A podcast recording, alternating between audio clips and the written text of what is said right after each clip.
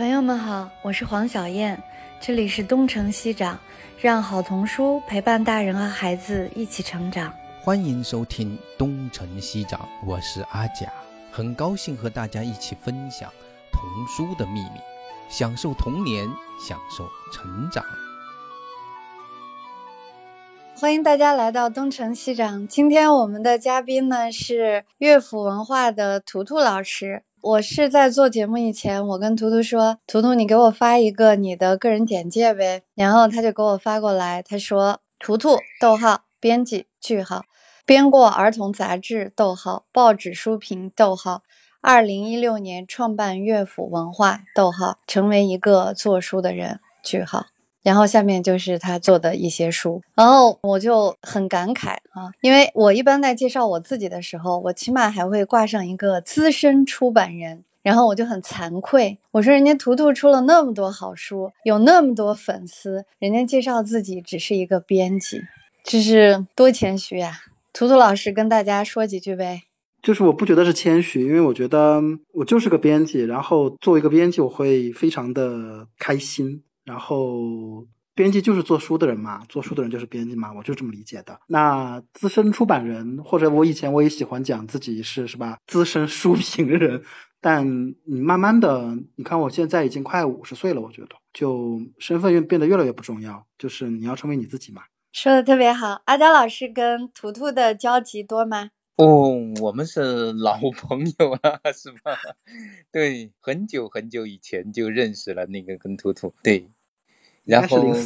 好像都应该零三零四年，是不是零三年都有那个邮件呐、啊、什么的？因为你们当初好像是因为就是童书发烧友吧、啊，是不是在纯真年代你就在在上面了？对对对，啊对 对, 对，就在纯真年代上面。对，在纯真年代啊，包括那个小爱呀、啊，然后那个依然呐、啊，都在那上面的。对，然后就在那里一群人认识的，然后各条路在跟童书打。打交道，或者是图图应该最初是去到了新京报的书评周刊是吧，那个创始的有你一份吧。嗯啊、呃，对的，有我一份嘛、那个、就是零三年的时候、嗯、对对对对对，就是新京报的书评周刊。其实当时的新京报势头还是挺猛的，好像负责报道，负责什么一切，好像负责报道的那个人啊，不是负责，然后发现负不了责了，没有办法。是发现发现负负到最后自己能不能生存都是个问题，所以挺好玩的。但是书评周刊一直保持着一个非常高的格调吧。但是后来离开了，好像有稍微的休整了几年之后，应该你们是跑到大理去了，对吧？在那个山清水秀的地方，然后突然有一天，我记得你的那个乐府是不是从中国故事开始做起的？嗯，对，那是乐府的第二本书、啊、那是第二本书、哦、第, 本书第一本书叫《既然的狂喜》、哦、第一本书做的是一个叶芝的诗集，一个版画的版本。哦，是这样的，对对对对对，是的。就而且这一次来真的是好像换了一个面貌就是我能够理解，就是完全想要做一个自己的一种状态，然后又重新的在童书的里，其实也不限于童书，就是一种书吧，就是那种我觉得那个乐府的书就是能够大概能有一个格调，一种状态，但是很不太容易用一个既有的名词来定义就叫乐府的、嗯、我自己都不好概括是的，很难归类啊，大概就是这样的一个认识的过程。对，确实是非常有意思，要说起来那个掌故还挺多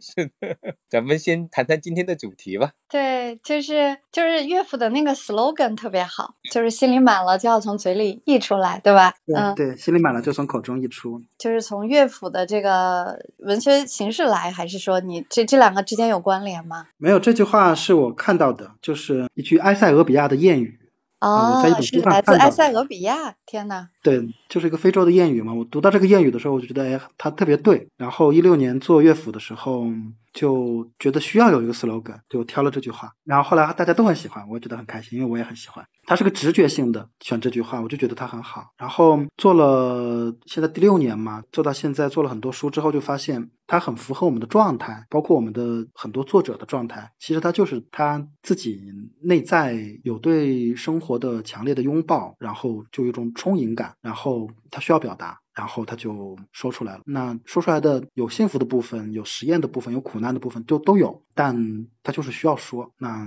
不管你心里装了什么都可以说出来嘛，只要你说得好。其实我们很多做童书的就是只做童书嘛，这样好像你的产品就是特别的集中，然后特别的特点鲜明。但是图图你做乐府的时候本来也就是只是想做自己想做的书，然后我就感觉我看你的书我就觉得好，这个人是读了一辈子书，然后就是特别想把自己读过的好书或者说自己知道的这些好书全部都出出来。我觉得你做出版在我眼里是因为这个原因。其实你开始做童书，你其实是无意识的在做童书，对吧？你其实并没有觉得我是来做童书的，有吗？嗯，也没有。我觉得一开始做书的时候我就知道我想做童书，但是呢就是我稍稍有点倔吧，可能就比如说零四年跟阿佳老师他们一起玩那种童书发烧友、绘本发烧友的时候，你就会觉得童书应该是这个样子的。然后当时市面上就是是中国的童书出版一个很很低潮甚至黑暗的时期嘛，就觉得市面上的书不对。那现在呢是反过来的，就市面上的书非常丰富，特别好，但在丰富和好之外，我多多少少会觉得它形成了一种关于好的规范。这个规范是正确的，因为它建立在专业之上，就是这个规范是正确的。但与此同时我也会觉得就是在很多时候规范也可以稍微打破它，就打破这个规范未必就不对。其实我想试一试能不能做出一点在规范之外的，就有点不一样的，它也一样可以是好的童书的那那种书。但到底要怎么做，怎么打破这个规范，然后让它看上去不像那么正确的童书但它又是好的或者说对的童书，其实我也不知道应该怎么做到它，我就是想试试。对，所以这个就可能就可以牵扯出另外一个话题，就是那在你的眼中什么样的书是好童书呢？或者你也是个父亲嘛，或者你自己的阅读经历，或者你给孩子推荐书的话，你会就比如说选几本书推荐之类，那当然有年龄段啊，你会怎么推荐呢？这个其实不好说，你之前跟我说你想就给我提纲，你说会问这个问题来讨论一下这个东西，我当时就想哎，这个没有那么好说。因为我印象很深，有一次忘了去哪里开会，反正是去开一个会，当时来宾的一个发言，我就觉得他说的还蛮对的。就在他说之前我当时不是那么想的，但他说之后我就是那么想的了，就我觉得他说的挺对的。因为他当时在讲鸡皮疙瘩，他就说很多人骂我们出鸡皮疙瘩这样的书，那当然他卖的很好，我当然要做的。但与此同时呢，就是我觉得他是好的童书。好的童书是什么东西，就是小朋友喜欢看，看了之后呢他可以不停留在这里，就是很多年以后他甚至可以抛弃这个书，但是呢在他生命之中有一个阶段他很享受它，他觉得做这样的书很好，很有价值。以及反过来说，就是没有必要要求你的孩子必须读那些多么好的书，因为他们好的书的好是要孩子自己体验到的。而你自己体验到一本书的好是在什么时候？那比如说我读夏洛特王，我觉得它好，那时候我已经二十多岁了，那我十岁的时候没有机会读到它，但我十岁的时候读的是什么东西呢？就是读者文摘杂志，读者杂志的前身嘛，叫读者文摘。然后每期杂志拿起来先看中间，中间是笑话，我就从笑话开始读。那现在我就再去读那些笑话，我肯定觉得不好笑了，但在那个时候我觉得那些笑话它就滋养了我呀，我就觉得它是好的。所以我当然会认为有好的童书，有无数的好的童书，但我不觉得必须去读好的童书。但如果你恰好可以读，那当然是一个很大的幸福。那很小的时候我跟女儿一起读，比如读我特别喜欢的辽尼，她也会很喜欢，但很明显读鼠小弟她更喜欢。那、嗯、后来我们分开了，她在大理和妈妈在一起，我在外面跑，现在我住在成都，那见面也少，我们有时候就是通过电话来读书。前年前年我们大概用了三个月的时间，不至于每天，但就很高密度的三四个月的时间吧，我就从头到尾给他把安德永远讲不完的故事读完。那在这个过程里面他就会不停的跟我互动，说哎，这个小男孩这样不对，就怎么怎么样。就是这个读书的过程有的时候就会变成一个讨论的过程。那今年现在在读的就是在给他读秘密花园，那读秘密花园的时候你就会我我会觉得嗯，他也会评论，嗯，那个评论应该也还一直在，但更多的时候他可能也只是安静的觉得爸爸这个声音在这里，他会有一点安慰和舒服，就是这样，不一定是那个文本本身。对，去年我也给他从头到尾读完一本书，就是、嗯、我们刚刚出的《很慢很慢的羊等等》，就张红老师，就是、嗯、杨鹏鹏的女儿，她写的一个儿童文学。那这个书当时就是是个稿子嘛，我就对着排出来的稿子给他读，从头到尾读。那他听的也会非常的开心，因为那是一个小学生的状态，就离他很近。所以离他很近的书，然后离他很远的充满想象的书，然后好笑的书，或者有时候有点忧伤的书，我觉得都可以。那他自己现在读，比如说他把《可怕的科学》读掉，他把《秋园》读了，他把《秋园》读了之后跟我说，你以后能不能不要出这样的书，太惨了。就是我也能理解这个书很好，可是真的很惨呢。对他幼小的心灵是一种考验。但从另一个角度呢，他又会说，你再给我讲一点很惨的事情好不好？比如过去的几个月，他就跟我讲，你不要给我读书了，你给我读读新闻吧，特别是那些发不出来的，比如关于上海的事情。那好吧，我就找帖子给他读，就是这样。我算回答你的问题了吗？哇，这孩子几岁啊？孩子现在几岁了？他现在十二岁。我记得他的年龄比这个稍微小一点，所以你刚才说到就是让读一些新闻给大家听，我觉得还挺挺震惊的。他已经从童年到少年了。对，我去年去年把那个诗人 X 读给他听嘛，从头也是从头到尾读完，就那个书非常强烈，但其实比他的年龄段要稍微高一点，那个应该在十四岁左右，我觉得十四五岁。但他也会就是因为很强烈，那他也会跟我来讨论说，那个妈妈怎么可以这样。所以其实我想问一个问题，因为我们这个节目很多是妈妈在听嘛，就是我想知道，就是你作为父亲，你给孩子在选书的时候，你会不会还是比较多的，比如说你自己也博览群书嘛，你会不会还是选一些经典的？就是你刚才其实提到的这本书也是会先首先选择经典的书，然后就是选我喜欢的经典的书，所以这是第一选择。然后你还会根据女儿的这个年龄再去选一些适合她的这个年龄成长年龄段的书嘛，就是我想让父亲们借鉴一下，就是你这个出版人和文化人如何给孩子推荐书和选书。对，如果谈到选经典书的话，它是一个很沮丧的话题，因为它意味着好像因为经典的书已经差不多出完了，就是你不需要再出新书了，小朋友读经典就够了，他就就蛮沮丧的。但另一方面我还会觉得，就是他能够读到属于他的那些新的东西很重要，就像我小时候特别喜欢读郑渊洁一样。那他现在自己会找书看，包括他自己会上网找网络小说看，甚至是那种很庸俗的，比如总裁文啊或者什么样的，他都会看。然后上个月我回大理，最后一个晚上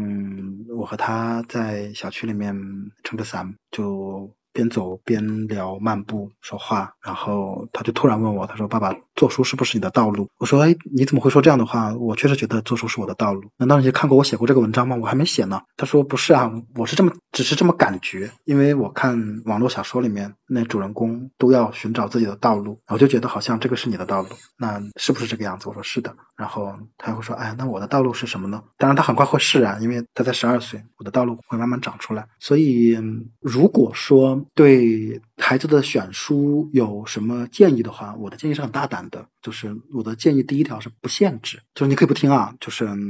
你想限制就限制，我只是讲我的观点，我的观点就是不限制。从最小的时候，很小很小的时候，我就跟我女儿一起玩做游戏，成为她的一个做游戏的伙伴、玩伴，真正的伙伴，可以吵架的伙伴，可以吵到她说这样子对我不行的吧，我的心都碎了，就这样的伙伴。其实她的妈妈是不赞同这一点的，就是她认为她的妈妈，我觉得她的观点也是对的，就是孩子需要父亲的权威感。就是我记得意大利有一个心理学家吧，叫赵佳好像，就是他写过一个书，就是嗯，叫父性嘛，父性到底是什么东西？对孩子来说，这个权威和力量就特别重要。那好像我看上去我没有太提供这个东西，就提供的更多的是陪伴和平等。但那我后来也会想，能不能也是一种复兴，就是这种对平等的坚持，对自由的坚持，能不能构成一种力量？那我觉得也可能能，但这个就扯得远了啊。我的意思就是，一开始我和女儿建立的关系就是非常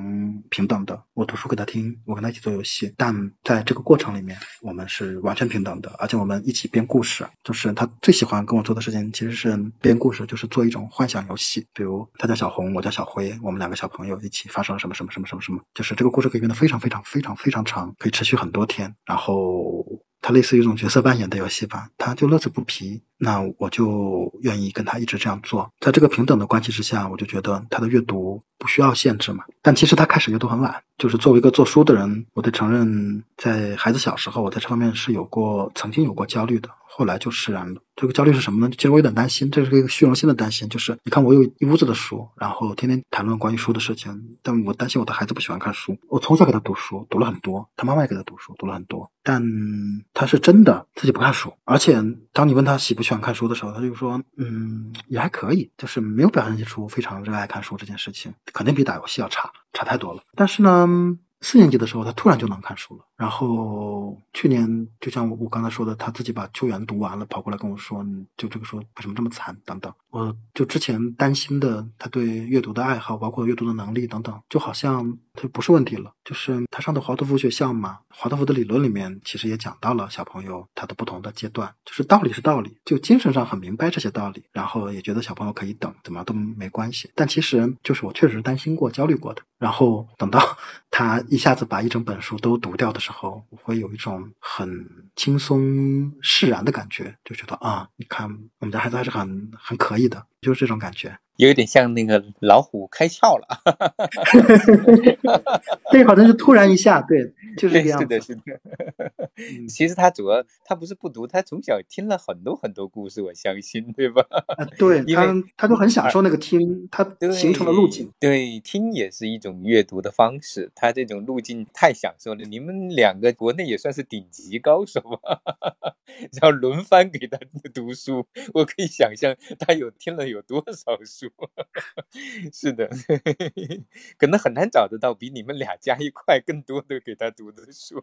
那我觉得现在有很多这样的家庭啊、呃，是是是，当然可能从量上很难说，但是但从你们本身对童书的了解还有那种喜爱的深度，这个恐怕是很难找到的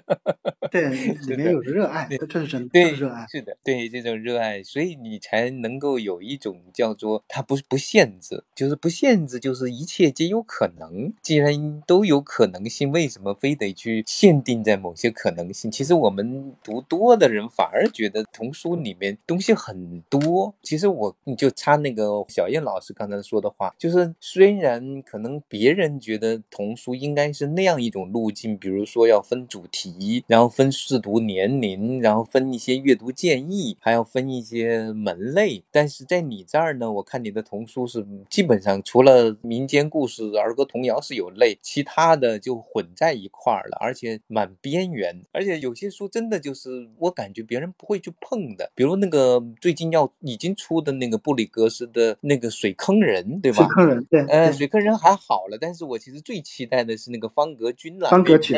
对，是的，那一本简直我恐怕不会有人去碰这种书，但是那书真的挺好，他们当时请我来帮他校译，还有剧情。对，新编的时候，我另外他给我打印了一个彩打的那个样稿，我一看实在受不了，我去买了一本呵呵原版的书这个书太好了，必须得收藏一本，因为啊，对，我就觉得太好。是的，是的，是的，就是包括那个 Chambers 也曾经在他们那个叫做《号角书》杂志上，曾经给美国人介绍，嗯、说是他认为这是近二十五年来最好的一本童书。对，但是其实美国人也不能欣赏这本书，说实话，那个因为它是英国的书，它其实有很强的英国味道。是是是是是，就所以即使是中国的读者没有那么多去接受方格君这种书也是正常的，但是我想会有一群人会能够去接纳它，而且它那。那种书其实是蛮有力量的，就是他那种让一切的童书都在讲美，都在讲好像所谓的善和美，但是其实他的里面就是讲丑，讲怪，对对，怪丑和怪中的那种美。如果连这个都能接受了，那我觉得还有什么不能接受那种善呢特别特别有意思，所以其实是很边缘的书。我倒没有觉得他他当然挺边缘的，我不是从边缘性来、嗯、来来想这个书的。嗯嗯嗯，我是觉得按照你刚才讲到童书里面的无论是美啊善啊等等，就是在我们的绝大部分童书里面其实会看到的，我会看到的其实它是一种规范，就美和善是一种规范，但儿童需要的两个东西，它不仅需要规范，其实它还需要支持。而方格卷这样的书，嗯，它甚至它有非常无厘头的那一面，它其实给出的我觉得是支持，就是看上去那么就是已经不能用胡闹这个词来说了。他的世界好像是颠倒过来的。哎，对对对对，你用了丑这个颠倒性的东西，但它也能成立。就如果这个东西都可以成立的话，那对于孩子来讲，其实是一种巨大的安慰，就是嗯，我的其他的东西都是可以被接纳的。我是我是这样来想的。就包括去年做《童年美术馆》这样的书，我就觉得李杰他在 A 四 美术馆他做的，我觉得特别重要的一个东西，其实是对儿童的支持。当然，从他自己个人来说，他不是在做这个，我觉得他是在对既有的规则、社会规则，不光是此刻的社会规则，可能是人类千万年来的社会规则进行一种冒犯。我觉得他这是他是一个艺术家的行为，但这个行为他在现实层面构成了对儿童的支持，所以我会觉得那个书是我迄今为止做出来的最革命性的书，嗯、可以可以说它是一种赋权，就是说它、哎、对对对它希望给孩子们还原给他们本来天生就有的那种权利，但是这个权利呢，不能够说你就有了，你就你拿着权利去花吧，去用吧。实际上，孩子他的成长过程中，为什么成年人会觉得孩子是不能有这种权利的？是因为他们觉得他们没有能力去用，而且实际上也不教他们这些能力，对，所以他们就不能去用这些权利。这实际上就形成一个恶性的循环，我就不教你，所以你就不能，所以你就没有权利。那么所以说反过来，我要去教你，我帮助你去实现，然后你就可以充分的行使你的权利了。所以他想证明的是，其实他们不是没有权利，而是是我们就剥夺了他们的权利。从这个意义上是蛮革命性的一本书。是的是的，嗯，我们都挺喜欢《童年美术馆》那本书的。就是图图你刚才说了，第一个给孩子选书的原则就是基本上不设限，后面还有吗？我想把这个问题讲完，因为是给对因为是给我们听众听的。对，当然从第二个层面来说，我觉得既然是我来给他选书，其实我会选我喜欢的书。就是它是什么意思呢？就是我喜欢的一个书里面有我对它的理解和爱，然后这个理解和爱是可以跟孩子进行分享和发生互动的。所以它就是读书的过程就变成了一个一种关系，然后这个关系本身就甚至可以从纯粹的简单的读书的行为里面扩展开来，就也不仅仅只是在读一个书而已。当然现在他自己是独立阅读了，然后在一定程度上这个关系就就断掉了，因为他读他的，我读我的。但当我可以给他读的时候，那这个关系就可以再次发生。所以如果有第二个建议的话，那我建议就是让阅读变成一个关系。那如果是一个关系的话，它就意味着第一个你应该跟他一起读，然后第二个这个读要是真的，就是你和孩子一起共度的这个时间是个真的时间，而不只是在尽一个义务。那至于它确切的是哪本书，我还是觉得没有那么的重要。那对我来说，当然我选的书确实是比较多的是经典的书，刚才说的无论是秘密花园也好，恩德也好，或者我做的艾肯的书，绿地项链也好，或者中猫故事集也好，或者我给他讲我做的中国故事，或者是讲了一百万次的故事也好，或者是以前给他读各种各样的绘本，就是它必然都是经典。那它是经典是因为我恰好喜欢这些经典，而且我对这些经典有理解。对，很小的时候就给他读上面的小豆豆，但里面读到死亡的时刻他就会觉得很难过。那也很小的时候就给他读夏洛特网，就这个你跑不掉的都要读的，也是你自己特别喜欢的。那时候不会去想，我确实不是专家，反正当爸爸也是头一回，确实不会去想一个孩子他几岁时候的心灵能够承受怎样的情节。我认同这里面有专业，但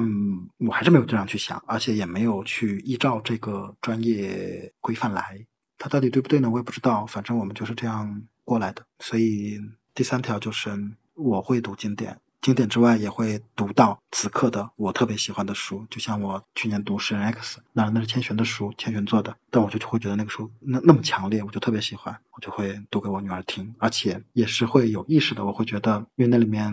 有很强的一个女孩的独立精神。那去年她十一岁了嘛，好像也正处在一个叛逆期的节点，那我就读那个给她听，看一个叛逆的女孩会不会对另外一个叛逆的女孩有共鸣。其实也没什么特别的建议，对吧？就做了些事儿。非常好的建议。小燕老师你觉得怎么样？对，其实我觉得阿佳老师你可以呼应一下，因为我们其实还不太有过就是给父亲的一个跟孩子的阅读建议。您您跟小英也是读了很久的书吗？对，他其实根本上的图图已经说到了，就是比如说不限制，如果按照那个就是说阅读者的十大权利之首，甚至你有不阅读的权利，那当然你有读任何书的权利。所以其实本身这一点，真正的读书人就知道，其实你的对阅读的爱其实是源自于自由，而不是源自于你的路径是正确的。路径正确并不能带来真正的热爱，它路径的正确只是一种规范规矩而已。我觉得这是热爱阅读的一个根本。然后选书的那个，以前我们在那个首都图书馆就跟他们讲，我说那个其实做一个好的那个读书人，就是跟孩子们一起读的那个人，那个第一秘诀就是选书，然后第二秘诀还是选书，第三秘诀他们也知道还是选书但是第一选书是选自己喜欢的书，我我觉得这一点我特别特别赞同。你一定要把自己喜欢放在前面，因为你是读书人，如果你都不那么喜欢你正在读的那本书，你为什么要读这本书？你完全可以把它扔掉，哪怕它是再经典再多人推荐你，你都可以把它扔掉，因为你不喜欢。然后第二呢，就是你读多了，渐渐就会知道哪些真的很适合孩子，或者你很适合要跟他交流的，所以他就会有一个第二是选择适合孩子的书。然后第三呢，其实是要选择适合的场合的书，因为你有的时候是在睡前很温馨，有的时候在户外，有的时候甚至在医院，有的时候是比如像那个图书说隔着那么远，用打电话的方式，视频的方式，这个时候在不同的场合，其实你可能选的书是不一样的。这实际上要还要考考你自己当时的有有心情的问题，也有对可选的那些书的一个你的书库要足够的大。我觉得这个时候我选这本书恰好是合适的，这种恰好完全是属于读书人的那种趣味在里面。所以其实我觉得骨子里面应该大家都在真正在读书的人，他就会有一种很相似的，就是知道读书有些毛病，他会把这个读书人的毛病通过读书的过程传递下去。而且有时候他是会读经典，但是很多时候我们是因为当下的困惑，或者是因为当下想要去去寻找某种意义或者答案，或者好奇，有时候纯粹是好奇去读这些书。所以在这个时候那种当下性很重要。也许我读的是一本经典，但是我今天来读它是因为我对今天的有什么问题我想要有所表达，所以我会去选择某一本书来读。当然如果能够恰好选择今天的人的那种发音，而且是最恰当的时候最强烈的那种意义的发音，我觉得那是最好的。所以这些我觉得我想我们跟图图很大层面上都应该是有很多共同的想法，可能表述不一样，但是基本的思路应该是一样的，对吧？我觉得你比我能讲多了不是因为你讲的特别感性对，图图是一个很感性的人，他的声音就特别特别的感性。嗯，他的声音很动人。我是做律师出身的，你知道我要老要做结案陈词，你知道吗我要打官司的你俩的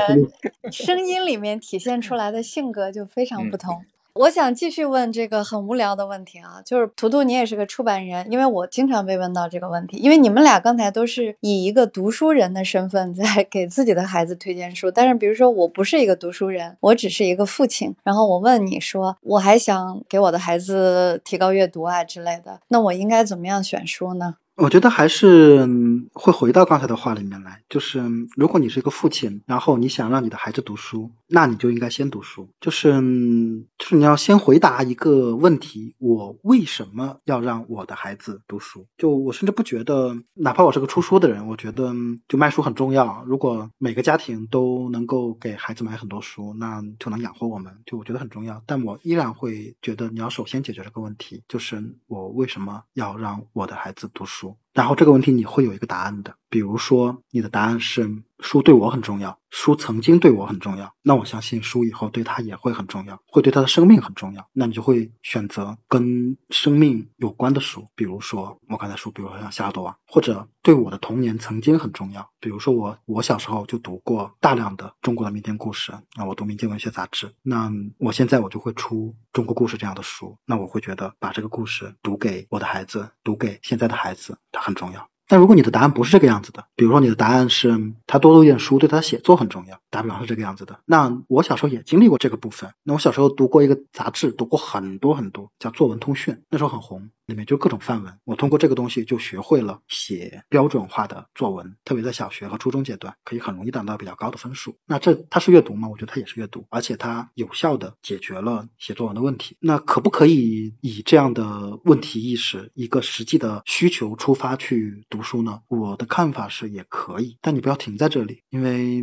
问题层出不穷。作文通讯的范文到高中阶段就开始不灵了，因为范文所有人都在用，那阅卷老师慢慢就会觉得厌倦。就阅卷老师很奇怪，我觉得就是一方面他要求正确，但另一方面又要求你正确的不一样，就是他要在正确之中看到创造性，要求你创造性的表达正确，那你怎么做到它，以及你为什么要做到它，它就都变成了新的问题。新的问题会可能为你带来新的去找一本书解决问题的可能性。那最好的解决问题的方式是哪里呢？就它是没有没有路径的，其实就是你跳出它的问题，你去读各种各样的可能的书，读的足够多，然后你的可能性和创造性就会出来。所以又会回到刚开始的那个第一个选择，就好像是一个不那么有用的出于所谓的功利的某个实际的目的去读的书，它会带来更多的可能性，更多的实际解决问题的路径。但这个当然说得很虚，我没有办法去具体的指出任何一个书名，因为不能说任何一本书，但绝大部分的书都可以成为进入阅读的叫做呃门槛吧，或者说是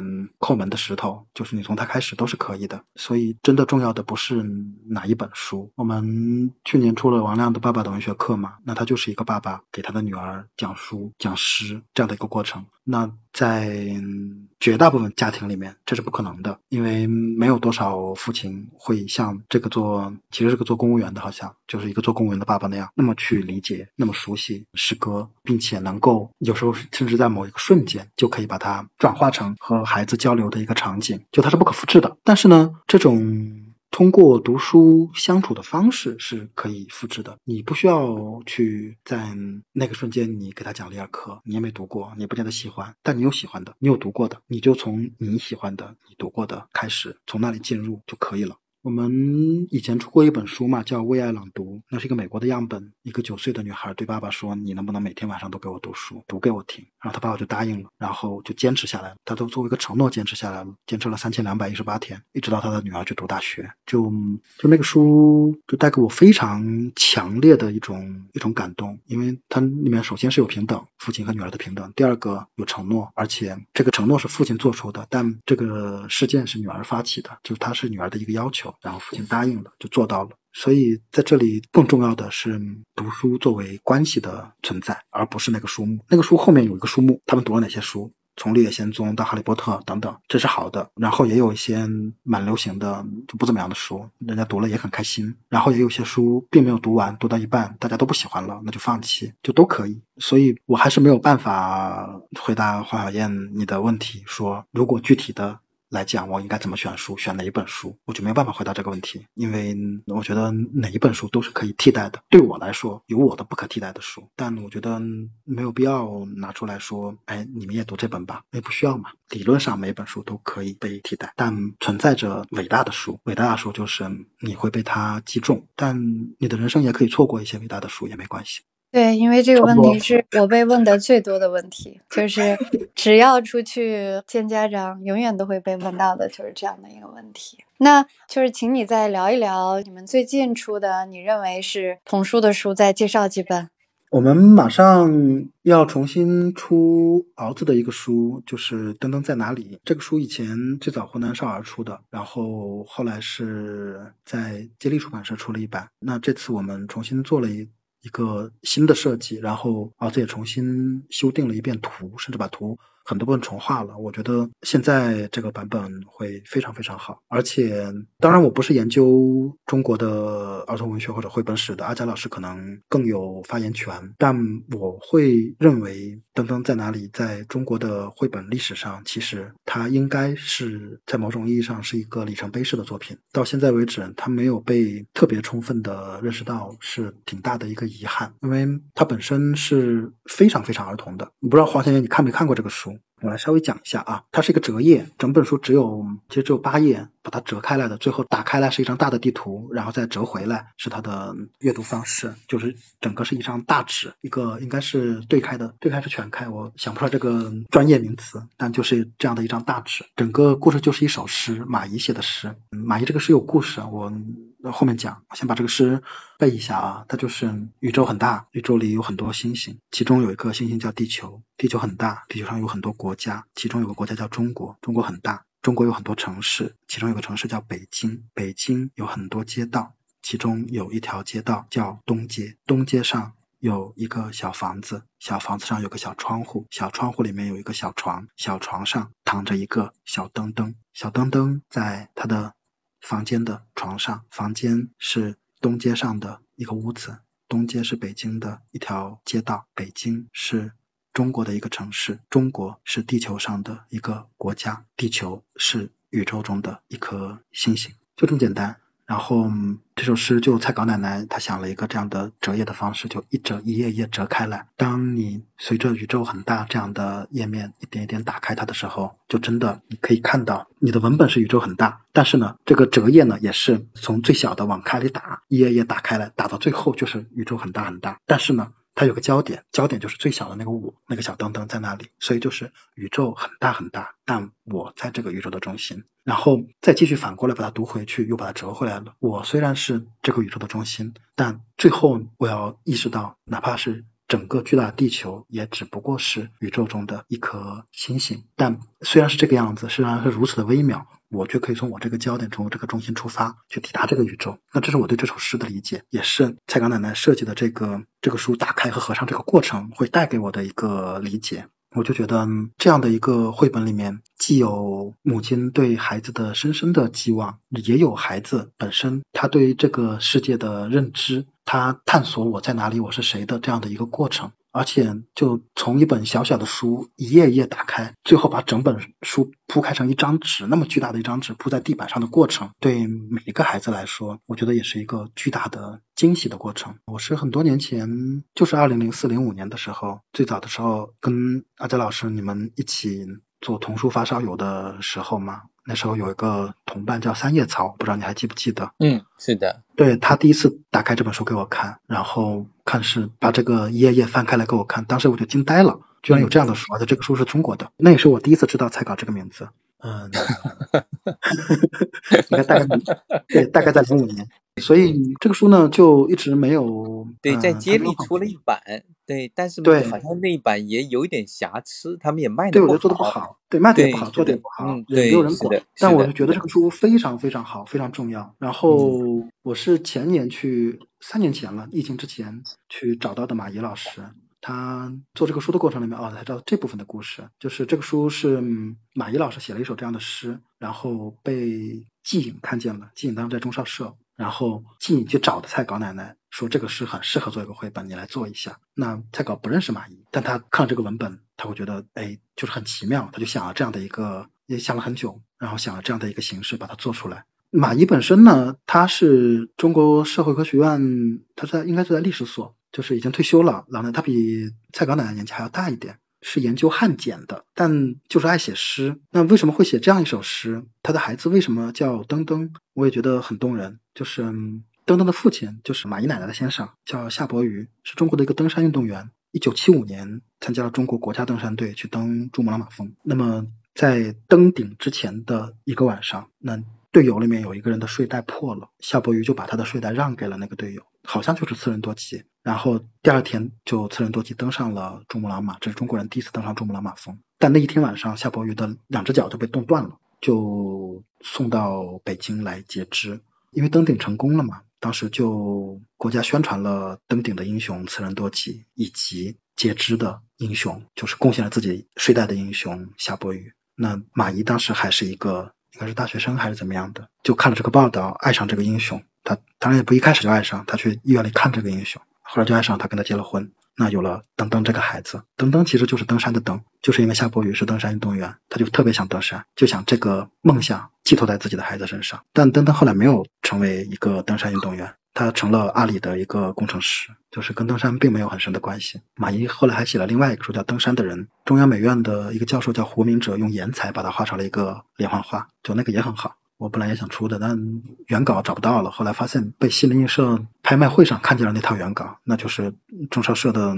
可能不知道什么人把这个原稿弄出去了，后来就流到外面去了。但这个故事没完，就是登登没有成为登山运动员，但他的父亲夏伯渝就一直坚持在登山，一直到六十九岁，他试了第六次，终于以六十九岁的高龄，以一个残疾人的身份登上了珠穆朗玛峰。所以他那年拿了劳伦斯奖，就是中国体育界到现在为止只有姚明和夏伯渝两个人拿了劳伦斯奖，夏伯渝拿奖就是因为他六十九岁作为残疾人登上了珠穆朗玛。就很奇妙，这个故事在《登登在哪里》的故事后面其实是一个人的坚持，就是你有一个梦想，你是不能给你的孩子的，你得自己去实现它，而你的孩子有他的人生的路要走，有他要去抵达的那个宇宙和星辰。我就听就马姨奶奶讲这个故事，我也会觉得就非常动人吧，就很想把这个故事说出去。那与此同时，我脱离这个故事本身，回到这个文本这本书，我会觉得它就是中国原创绘本过程里面最早期的，那时候算是筚路蓝缕的阶段，那但是是高峰之作。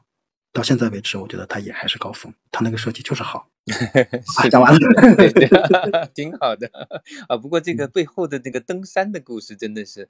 哎呀，就是蛮精彩的。另一部分的故事，其实敖子当时画这本书年纪还不大，他是他妈妈设计的，然后差不多就是说你让他来练手来画。那个敖子当时后来说他当时画的都哭了，就是太累了，就他里面那个画里有太多太多的细节，画的很苦。实际上那个时候出那种书基本上就没什么收入的，就是真正的是要来练习把这样的一个创意画满。所以实际上是中少的编辑给他们，最后是在湖南少儿出的，对吧？对，如果不是当时那个应该是园中三叶草吧，如果他不是以前淘了这本书然后给你看，然后可能大家都不记得有有这样的一本书。对，他可能就错过了、啊、大, 大概就错过了。但是所以你这本书咱们说点实际的，你是准备是什么时候再出版？因为我最近写一本书吧，本来想用这本书，但是接力他们没有了，所以我只好放弃了。所以你要是在今年出版的话，嗯、已经入库了，刚印完入库了。哦，那那来得及，你你这个第一时间给我，我本来我明天就给你，我让他们明天就给你寄。好啊好啊，对对对，这个书我也是找了好久的，因为敖子他确实到目前为止他自己都没有超越他这本书。哎，他也好，你这个话说的有点狠，不是。不过就是从创意和那个，当然他现在有更多的那种新的尝试、嗯、但是要从那种让人眼前一亮、嗯、并且是特别儿童又又富有哲理的书，这个确实是很难被超越。对 对, 对，真的很是的是的，我会觉得他真的是高峰、嗯、哦，对对对对，这本书好像后来你们还想做一本他的续集是吗？我以前听雨薇说过啊、呃，对，那个续集是敖子很想做的、嗯嗯、但我最后、哦、我就一直觉得那个续集跟这个、嗯呃，分量有点不够，是是有点，就分量有点不够，所以就现在还是先放弃了。是的，就是有时候你说要想超越这个，真的好难啊！因为敖子现在又做了那么多年，还去英国留学，应该说经验那么那么丰富了。但是有些作品，它就真的就是一些灵感的、闪光的，然后瞬间爆发出来的东西，真的好难复制的。对，而且马伊奶奶这个诗写得好，嗯，嗯，这个里面有很多的。含义在里面，你的渺小和你的伟大和这个宇宙的无限其实融为一体，这个感悟挺宝贵的，挺好挺好。这是今天晚上聊的一个意外啊！我本来我本来以为放我已经放弃了那本书了，但是如果马上能出来，一定能加上去。对对，已经出来了。好的，非常非常好。嗯、对，嗯。我们时间其实也都差不多了，不过图图刚才在说那首诗的时候，其实你就听他的那个是一首结构非常完整的诗，但是我同时也觉得我没看过这本书啊，我觉得其实这个画不好画，就这本书作者不画。这本书其实我我跟你提到过，就是它很像你们出的一本书，我们的世界。哎，对对对对，就是那个，对、就是那个、我刚听的时候，对对，就很像我以前好像跟你提到过的，但是它不一样。你我们的世界，它画的细致，他画的那个特别写实，但他这本书并不在于他怎么样细致的还原了北京，而是他画出了他们之间的这种连接的关系，然后通过页面的展开的这种设计，然后你就是一层层打开一层层打开这种感觉，这个是就是他只有把它做成纸的书才能够呈现的，就是它变成电子文档是无法还原这种效果。是的，对，所以它其实不是从绘画的细节上、嗯、而是从设计上、嗯、就是从图书的设计上有特点、嗯、对吧？他画的当然也很好，因为他当时真的是画了下了死功夫来画这本书、哦、对，那个画的太太狠了，对，只有少年人可以那样画画就是要有体力要、就是、就是可以被压榨的画对，是的，要不他怎么会哭了很多场才能画完那本书是的，对，就是做一个出版人、嗯、最有趣的就是我们知道很多书背后的故事，是吧？还挺有趣的，特别特别谢谢图图。然后我最后一个问题啊，你这头像是有人专门给你画的是吗？头像是小满画的，我们的一个作者、哦、他给我们画了很多本书。对，这个特别有特点。这个你还要最后跟我们的听众说点什么吗？因为你已经被催了，时间也就差不多了没有想到什么特别要说的，就是乐府做的不管是大人读还是小孩的书，然后我觉得它其实同时在走向两极，就是一部分是扎根在土里的，而且希望往很深很深的土里扎进去，但另一方面呢，又希望能够像一棵树长到天空中一样，它可以长得够高够远，够到叫想象的极处。所以我会希望读者们也愿意一起来体验这样的一个一个过程，就是我们在书里面可以抵达很久远往昔深刻的根源，也可以去往想象中的不可抵达的未知的未来，不管是时间的还是空间的。所以我曾经有想过，有一段时间想过乐府应该做个副牌叫极境，就是在极处的那种感觉，但好像也不需要了，就是做这样的书就可以。反正我希望我们的能够找到这样的极境，找到想象的可能，然后把它呈现出来。但无论是远处还是深处，最最重要的其实是一个书的文本的本身，所以意义是可以赋予的，但一个书的永恒是因为它写得好。那我觉得我们做了很多写得好的书，这一点我还是很欣慰的。我就讲这个吧，谢谢。挺好的，对，享受还有坚持对，乐府真的要坚持下去嗯嗯，能坚持的应该没问题，能活没问题。是的，好的对，图图，我给你个建议吧，你特别特别特别适合去做一个声播，就是做一个声音节目，就你说话特别动人，你知道吗？因为你可能太感性了。我从小就想当播音员，所以才会考北京。太适合了，你知道吗？是的，你无论如何，你先做个播客或者做个什么频道吧。嗯，也很很适合讲那种原生的故事，真的是蛮好的。嗯，好吧，我来做。今天你朋友跟我说，我做一个这个，你又说，今天我就做。讲讲你这些书背后的故事。对，是、啊，对，呃，每本书背后的故事来讲一集，有的书可能得讲好几集。好，好，来讲。对，是的，挺好的好嘞，嗯，谢谢图图，嗯，好，谢谢，祝福乐府、嗯、然后希望谢谢大家发财，希望你靠小齐的书发财哈，祝福你、嗯、好好，小齐就在这里、嗯、一定会肯定好了，嗯，好，拜拜，谢谢，拜拜，晚安，再见，嗯，拜拜，再见，你开心，嗯。